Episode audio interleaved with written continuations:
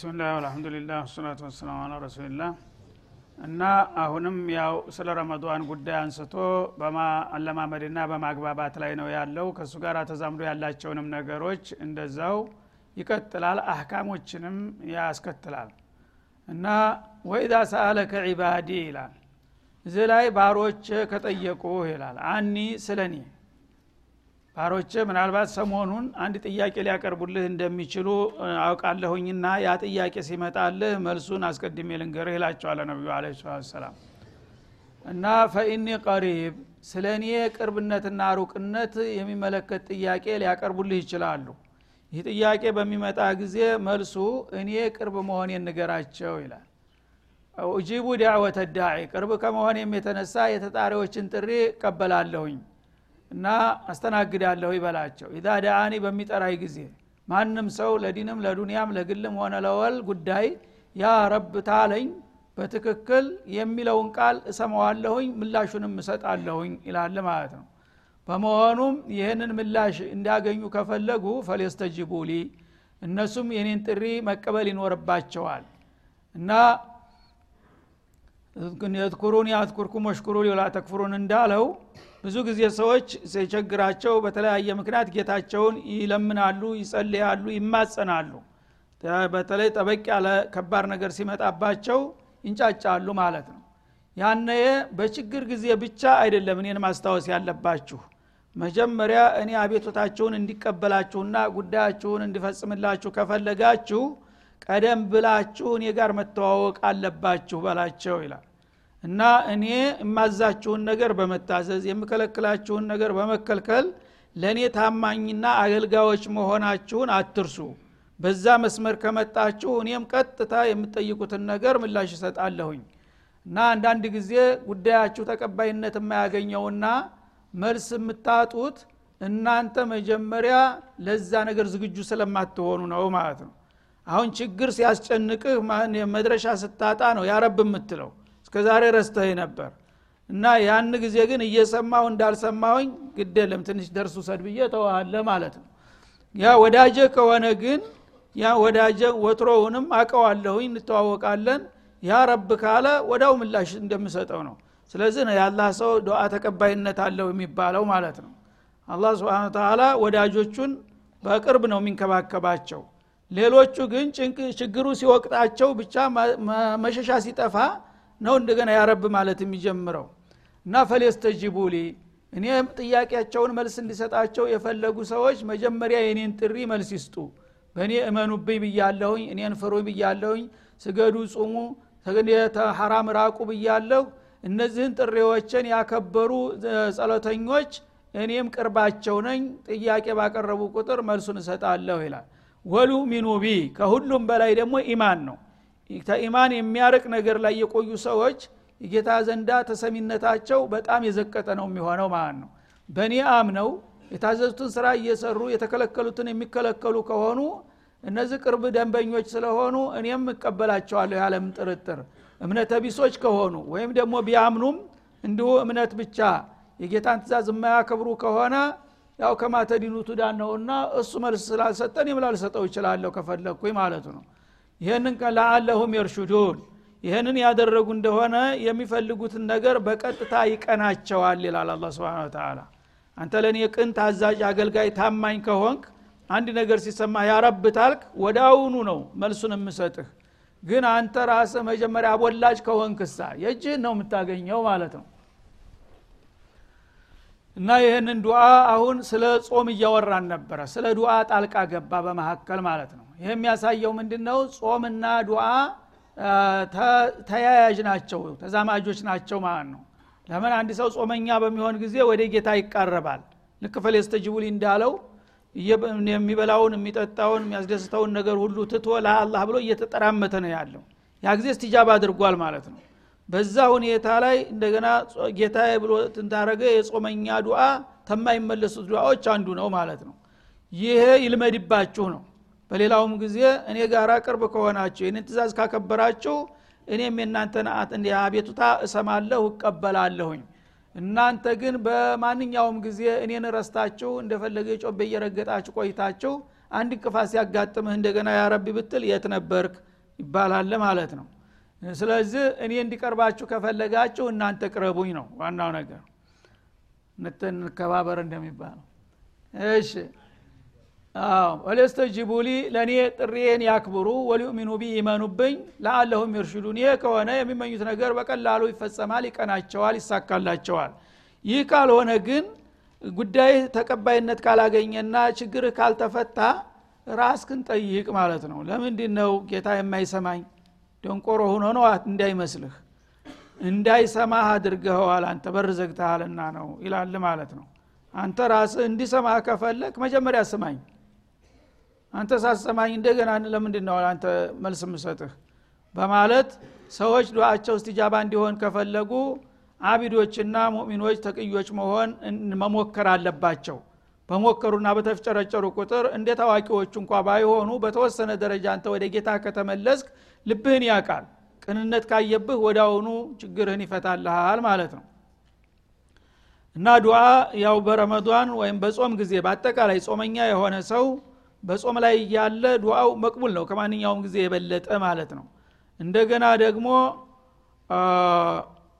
በረመዷን ላይ ያለ ሰው የሚሰራው ነገር ሁሉ ሙضዓፍ ነው።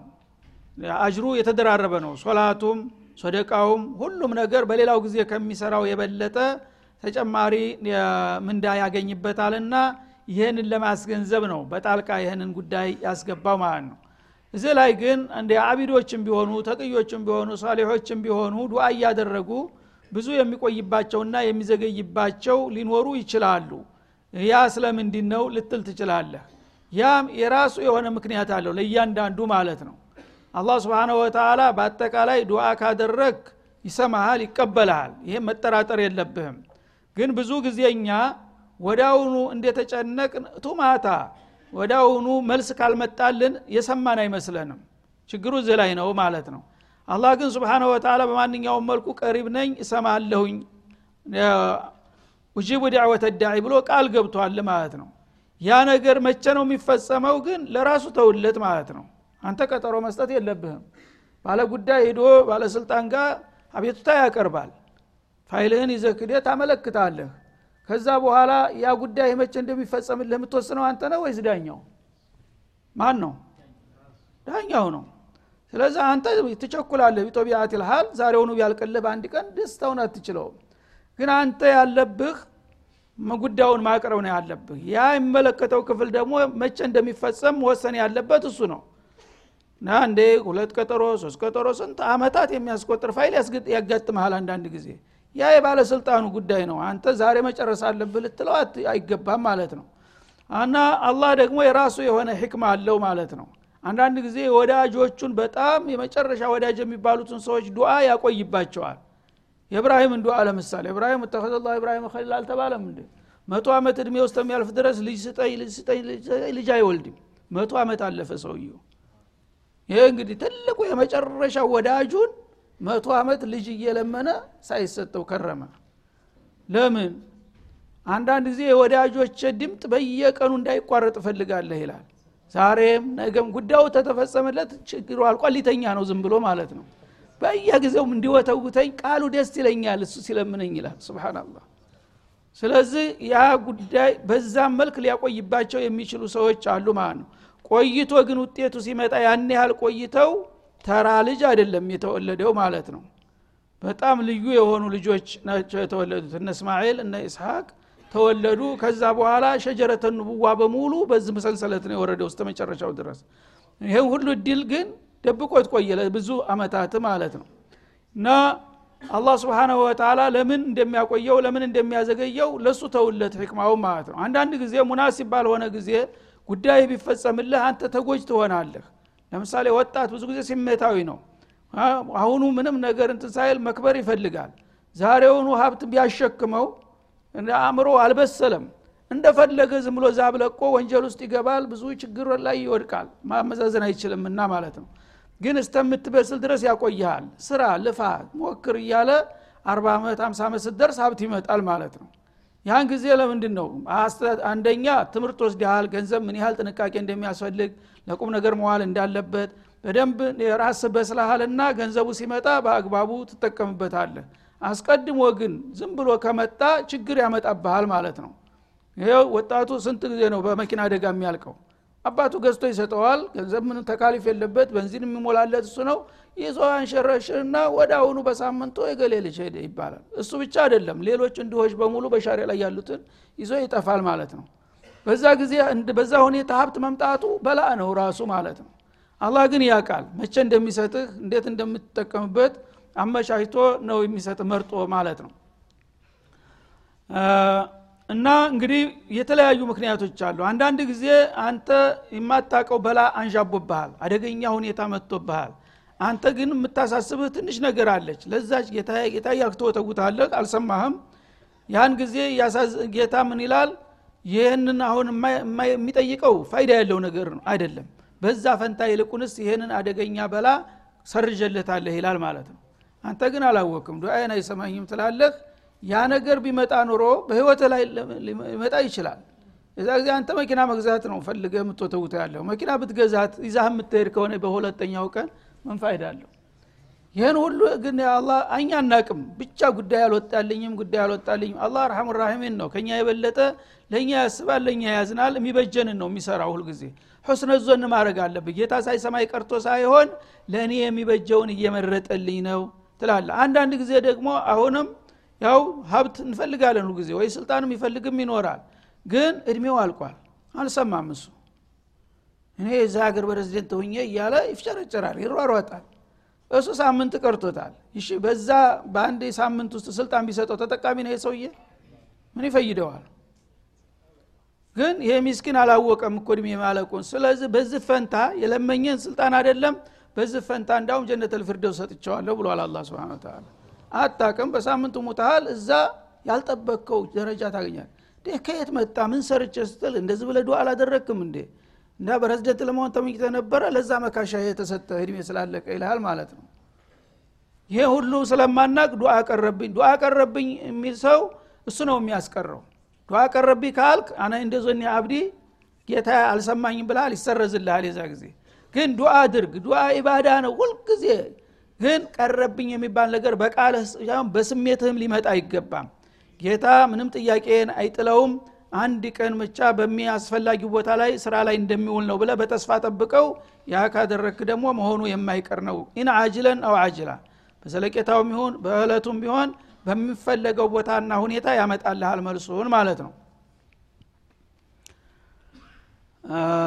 እና أحل لكم ليلة الصيام አሁን የዱአን ጉዳይ በጣልቃ ነውና ያነሳው ዱአን እንዳትዘነጉ በጾም ጊዜ በተለይ ለማለት ነው። ወደ ጾሙ ተመለሰ። ዋናው አጀንዳ ጾም ላይ ነውና ያለው። ኡሕለ ለኩም ሌለተ ስያም ይረፈቱ። በጾም ሌሊቶች ደግሞ ወደ ሴቶች ጎራ ማለት ተፈቀደላችሁ ይላል። ኢላ ኒሳኢኩም ወደ ባለቤቶቻችሁ። እና ጾም እንግዲህ በአወለል ኢስላም ላይ ከባድ ሆኖ ነበረ የተጀመረው የሚበላባትና የሚጠጣባት ወይ የምትደሰትባት ሰዓት በጣም ጠባብ ነበረች። ምንድነው? ማታ መቅሪብ አዛን ሲል ታፈጥራለህ ትበላለህ ትጠጣለህ።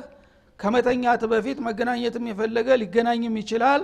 ከተኛ በኋላ ግን ከእንቅልፍ ተነስቶ መብላትም መጠጣትም መገናኘትም አይቻልም። ከባድ ነበረ ማለት ነው። ስለዚህ በአድካሚ ስራ ላይ የዋሉ ሰዎች በተለይ ፀሐይ ላይ የጉልበት ስራ ሲሰሩ ውለው በሚገቡ ጊዜ ሲያፈጥሩ ወዳው እንቅልፍ ይዛቸዋል ወዳው እንቅልፍ እንደያዛቸው ከልትው ካሉ ተዛ ተነስቶ መብላት መጠጣት የለም። ሳያፈጥርም እንቅልፍ ተወሰደው ወቅቱ ተደረሰ በኋላ ማፍጠርም ሳይፈቀድለት ይቀራል ይቀጥላል ማለት ነው። ያ ነገር ነበረ ያንን ለማሻሻል ነው አሁን።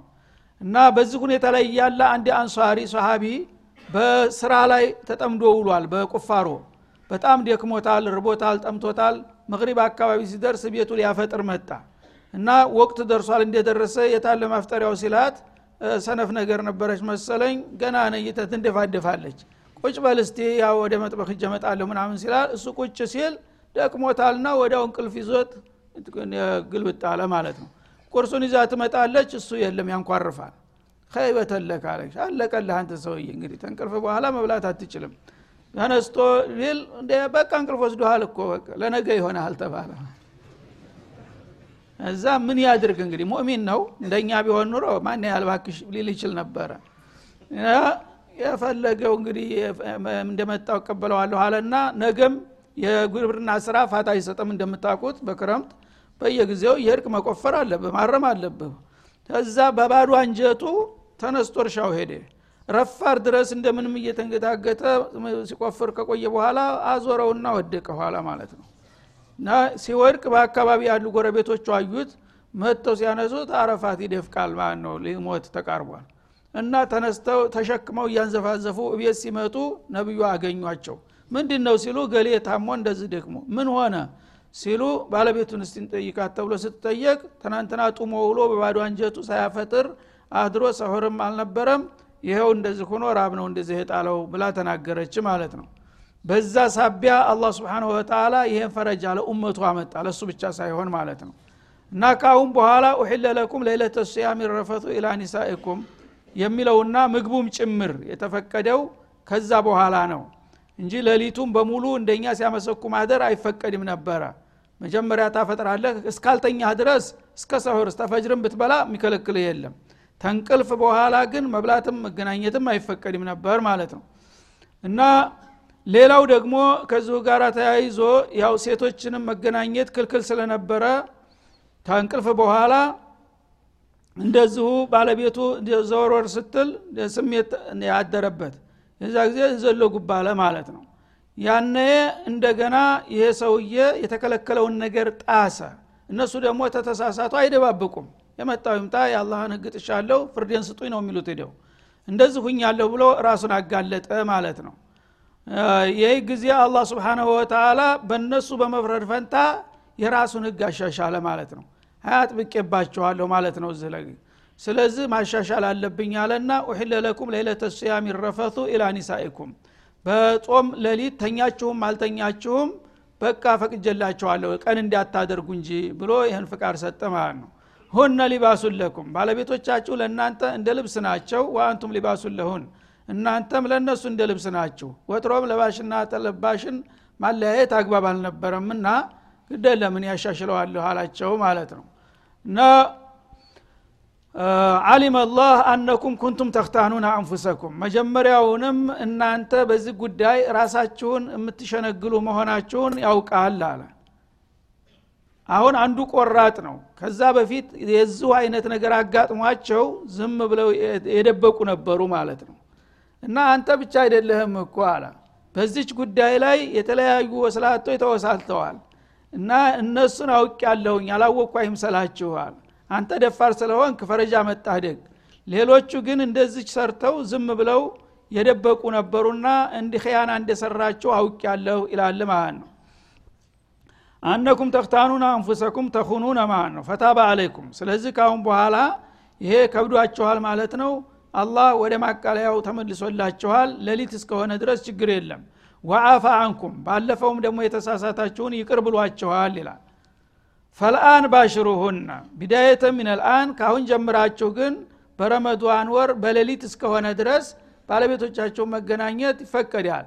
ወብተቁ ማ ከተበላሁ ለኩም እና በዛ በግንኙነታችሁ ደግሞ አላህ የጻፈላችሁን እድልም ማቀድ አለባችሁ። ዝም ብሎ ጊዜያዊ ስሜታችሁን ለመወጣት ብቻ ሳይሆን በምትገናኙ ጊዜ ወለደን ሷሌህ እንዲወለድልን ብላችሁ አድዕየተል ሙባሸራ ቀርታችሁ በአዳቡ እስከተገናኛችሁ ድረስ ምንም ችግር የለም ይላል።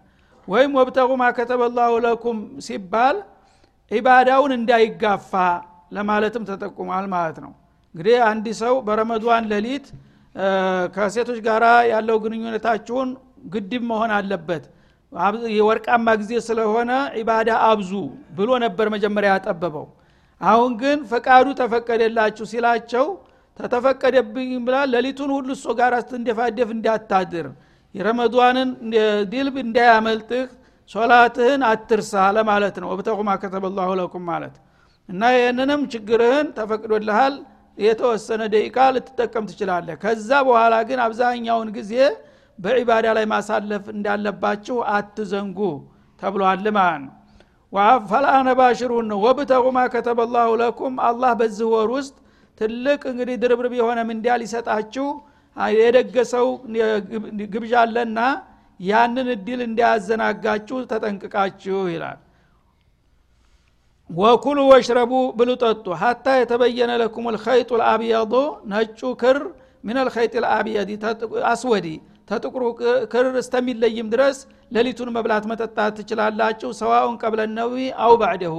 ተንቅልፍ በፊትም ቢሆን ተንቅልፍ በኋላም ቢሆን ማለት ያው እንቅልፍ ተተነሳ በኋላ መብላት አይቻልም በሚለው የመጀመሪያው ሰውዬ ያው ሳይበላ ተኝቶ አድሮ እንደገና በነጋታው ችግር ስለደረሰበት ተዛሬ ጀምሮ ፈጂር እስተሚወጣ ድረስ መብላት መጠጣትም ይፈቀዳል አያይዞ ማለት ነው እና ተኛህም አልተኛህም ሌሊት እስከሆነ ድረስ ምንም ችግር የለም። ፍጡሩንም በልተህ ራቱንም ጨምረህ ሰሁሩንም ብታስከትል ፈጅር እስተሚመጣ ድረስ ችግር የለውም። መጀመሪያ ግን ተንቅልፍ በኋላ ምንም ነገር መቅመስ የለም ተብሎ ነበረና ያ ተሻሽሏልና ተቀይሯል ይላቸዋል ማለት ነው። እና ኸይጥ ኸይጥ የሚለው የኸይጡል አብየድ ማለት ኪናየቱን አኒል ፈጅሪ የፈጅር ወገገን ነጭ ሆኖ ነውና የሚመጣው በአድማስ ላይ ነጭ ክር ይመስላል ማለት ነው። ጥቁር ክር የሚለው ደግሞ የጨለማውን አድማስ ላይ ሲመጣ መጀመሪያ ጨለማው ጠቁሮ ነው የሚመጣው። እነዚህ ሁለት ምልክቶች እስከሚታዩ ድረስ ምንም ችግር የለም አለ። እዚህ ላይ ደግሞ ሌላው ሰሃቢ ተሳሳተ ማለት ነው። እና ነጩ ክር ተጥቁሩ ክር እስከሚለይ ድረስ መብላት መጠጣት ትችላላችሁ ሲል ያው የዛ ጊዜ የከተማ ስሙ ከተማም ቢሆን እንዳሁኑ መብራት የለም ያው በእንጨት ወይም በኩራዝ ግፋቢል ወይም ጧፍ ነው የሚኖረው ማለት ነው። በዛ ሁኔታ ጧፍም የለው የገጠር ሰው። ቤታቸውን በሚዘጉ ጊዜ ያው ጨለማ ነው የሚሆነው ማለት ነው። ቤቱ ግን እንደ አሁኑ ቤት ዘመናዊ ቤት አይደለም። ሽንቁርቁር ነው ግድግዳው ይታያል ወራውርት ማለት ነው። ወዳው ፈጅር ተወጣ በወራውርቱ ይታያቸዋል። አሁን ቤቱ በሚዘጋ ጊዜ ግን ጨለማው ይከብዳል በደንብ ፈጅር ውስጥ የሚጠነክር ድረስ ማለት ነው አሁን እሱ ምግቡን አስቀመጠና መብላት ጀመረ እና ሁለት ክሮች አስቀመጠ። ጥቁርና ነጭ ክር ማለት ነው። እንደዚህ እያለ ያያቸዋል አይለዩም። ዝም ብለህ ብላ ይላል። ኋላ ግን ሲያበቃ በሩ ከፈት ሲደረግ ፀሐይ ሊወጣ ቀርቧል ማለት ነው። እኒያን ክሮቹን ይዞ ደንግጦ እየተርበተበተ ነብዩ ጋር መጣ ማለት ነው። መጣና እንደ ነጩ ክር ተጥቁር ክር እስተሚለይ ድረስ ብሉ ተብሎ ነበረ። በዛ መሰረት ስበላ ረፍዶ እኮ አገኘሁት አላቸው ሳቁ ረሱል አለ ሰላቱ ወሰላም። እዚ ላይ መሳቅም ሱና ሊሆን ነው ማለት ነው። ስለዚህ እነከ ለአሪዱ ልቀፋ አሉት አሽሙራዊ አነጋገር። እና አንተ ትካሻ ሰፊ ሰው ነህ አሉት። ማለት ትካሻው ሰፊ ሰው ጅልነት አያጣውም ይባላል። ገራገር ነህ ማለታቸው ነው ስለዚህ ይህ እኮ አይደለም። እነሁ በያዱ ፈጅሪ ወሰዋዱ ሌይሊ አሉት። እና አላህ ስብሓን ወተላ የተናገረው አንተ የምትለው ክር አይደለም። የፈጅርን ወገገን ብርሃንና የጨለማውን ጥቁረት ለመጥቀስ ነው እንደዚህ ያለው አለ ያኔም አላህ ስብሓንሁ ወተላ ሚነል ፈጅር የምትለውን አያት አመጣ። ይቺ ማብራሪያ ብትኖር ኑሮ እሱም አይሳሳትም ነበር። ሚነል ፈጅር የምትለው ቃል አልነበረችም መጀመሪያ ማለት ነው ወዲያው የነቢዩን ተፍሲር አጸደቀው ማለት ነው አላ ስብን ወተላ ልክ ነው። እና አልኸይጡል አስወድ ማለት ጨለማና ብርሃን ለማለት ነው እና የተፈለገው ሚነል ፈጅሪ ተፈጅር የሆነው ክር ለማለት ነው ብሎ ማብራሪያውን ጨምሮ ሰጠ ማለት ነው። ثم አቲሙ ሲያመ ኢለለይል ከዚያ በኋላ ያው እስተ ሌሊቱን የፈለጋችሁትን ስትበሉ ስትጠጡ ከቆያችሁ በኋላ ፈጅር ከወጣ ግን ጾሙን እስከ ሌሊቱ መባቻ ድረስ መቀጠል አለባችሁ። ቀን ወለም ዘለም የለም ማለት ነው። ፈጅር ከወጣ በኋላ ኢለለይል ማለት ኢላ ጉሩብ ሸምስ ፀሐይ መጥለቋ እስከሚረጋገጥ ድረስ ማንኛውም ሰው ደከመኝ ራበኝ ብሎ ወደ መብላት የሚመጣበት ምክንያት አይኖርም። እስከ ሌሊቱ መባቻ ድረስ ትቀጥላላችሁ ይላል። ስለዚህ ጾምን መነሻውንም መድረሻውንም ደነገገው እሱ ማለት ነው መቼ ነው የሚጀምረው? ፈጅር ሲወጣ የሚያልቀው እሳ ጨለማ ሲመጣ ማለት ነው። ከዚህ መካከል ጾምን የሚያፈርስ ነገር ከሰራ ያው ጾምህ ተበላሸ። ወላ ቱባሽሩነ ወአንቱም አኪፉነ ፊል መሳጅድ ይላል አያይዞ። ሴቶችን በጾም ሌሊት መገናኘት እንደሚቻል ተፈቅዶላችኋል። ግን አንድ ነገር ደግሞ የማይፈቀድበት ሁኔታ አለና እሱን ላስታውሳችሁ ወዳለሁ ይላል። አህዋል ልእዕትካፍ በረመዷን የእዕትካፍ የሚባል ልዩ ዒባዳ አለ በእሱ ላይ ተጠምዳችሁ ከሆነ በመስጅድ እዕትካፍ ላይ ያለ ሰው ሌሊትም ሆነ ቀን ወደ ሴቶች ጎራ ማለት አይፈቀድለትም ይላል ማለት ነው። እና ይህንን ማወቅ አለብን ማለት ነው። አንዳንድ ጊዜ እዕትካፍ እንቀመጣለን ብለው ባልና ሚስት ሀረም ሂደው ይቀመጣሉ። ያላወቁ እንደገና ወደ ፉንድቅ ሂደው እንትን የሚሉ ስተት ነው። እዕትካፍ ከተቀመቅ ሌትም ቀንም ጭራሽ አይፈቀድልም እዕትካፉን እስከጨረስክ ድረስ ማለት ነው። እና እዕትካፍ ልዩ የሆነ ዒባዳ ነው ለረመዷን የተሰጠው ፍቃድ እዕትካፍን አይጨምርም።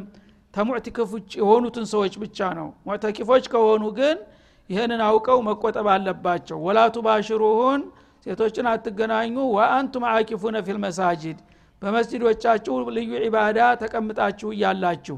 እና መስጅዱ ማንኛውም መስጅድ ሊሆን ይችላል። አምስት ወቅት ሶላት የሚሰገድበት ሁሉ የእትካፍ ቦታ ሊሆን ይችላል በዛ ቦታ ተተጠመድክ እትካፍህን ደምድመህ እስተምትመጣ ግንኙነት አይፈቀድም ማለት ነው።